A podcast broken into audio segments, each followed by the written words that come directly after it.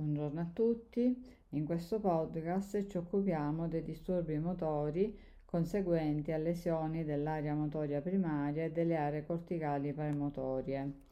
Lesioni di varia natura possono danneggiare i centri o le vie di connessione eh, tra i centri deputati al controllo motorio. Per una descrizione dettagliata dei danni legati alle lesioni dei sistemi motori sottocorticali, Naturalmente mm, rimandiamo ai testi di neurologia che sono molto più approfonditi.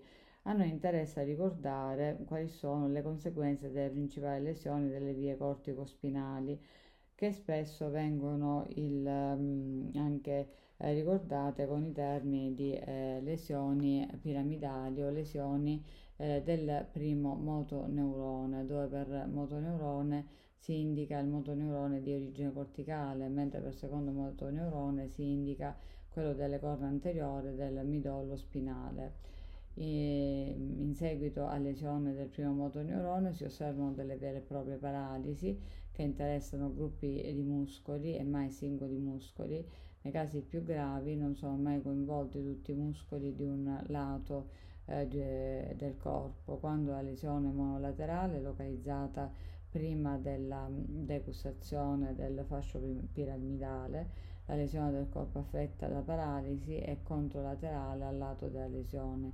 Solitamente sono più il, affetti i muscoli antigravitari, cioè i muscoli flessori degli arti superiori ed estensori delle gambe. Le braccia tendono ad assumere una posizione flessa e pronata e le gambe una posizione estesa in adduzione a seconda della gravità della patologia della quantità di tessuto cerebrale coinvolto dalla lesione, questi sintomi possono diventare permanenti eh, oppure suscettibili di miglioramenti anche notevoli. Nell'uomo è molto difficile che lesioni vascolari o tumorali colpiscano zone circoscritte della corteccia in modo tale da minare il, gli esperimenti di ablazione e mimare gli esperimenti di ablazione selettiva che vengono condotti sugli animali.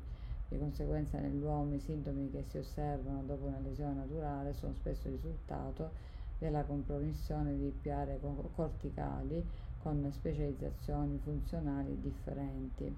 Spesso quindi una lesione dell'area 4 coinvolge anche le aree premotorie ed è difficile stabilire quanto del disturbo osservato imputabile alla distruzione dei neuroni motori o premotori.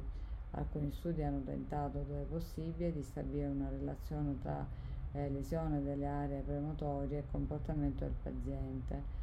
Sembra di poter concludere che lesioni confinate dell'area 3, che ricordiamo è la supplementare motoria, possono causare nell'uomo dei problemi ad eh, eseguire sequenze complesse di movimenti con gli arti, soprattutto quando l'azione non sia eh, guidata da informazioni sensoriali esterne.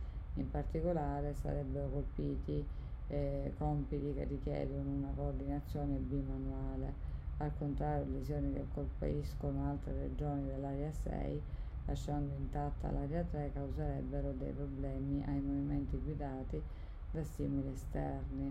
I dati neuroanatomici e neurofisiologici di cui abbiamo parlato prima, unitamente agli, agli studi sul flusso cerebrale e ai dati lesionali, hanno indotto diversi autori a ipotizzare che l'area supplementare motoria sia coinvolta nella programmazione dei movimenti auto inizianti, mentre le restanti aree premotorie sarebbero coinvolte nei movimenti indotti dalla presenza di stimoli sensoriali esterni al soggetto. Ora vi saluto e vi do appuntamento a martedì prossimo per un successivo podcast. podcast. Grazie, arrivederci a tutti.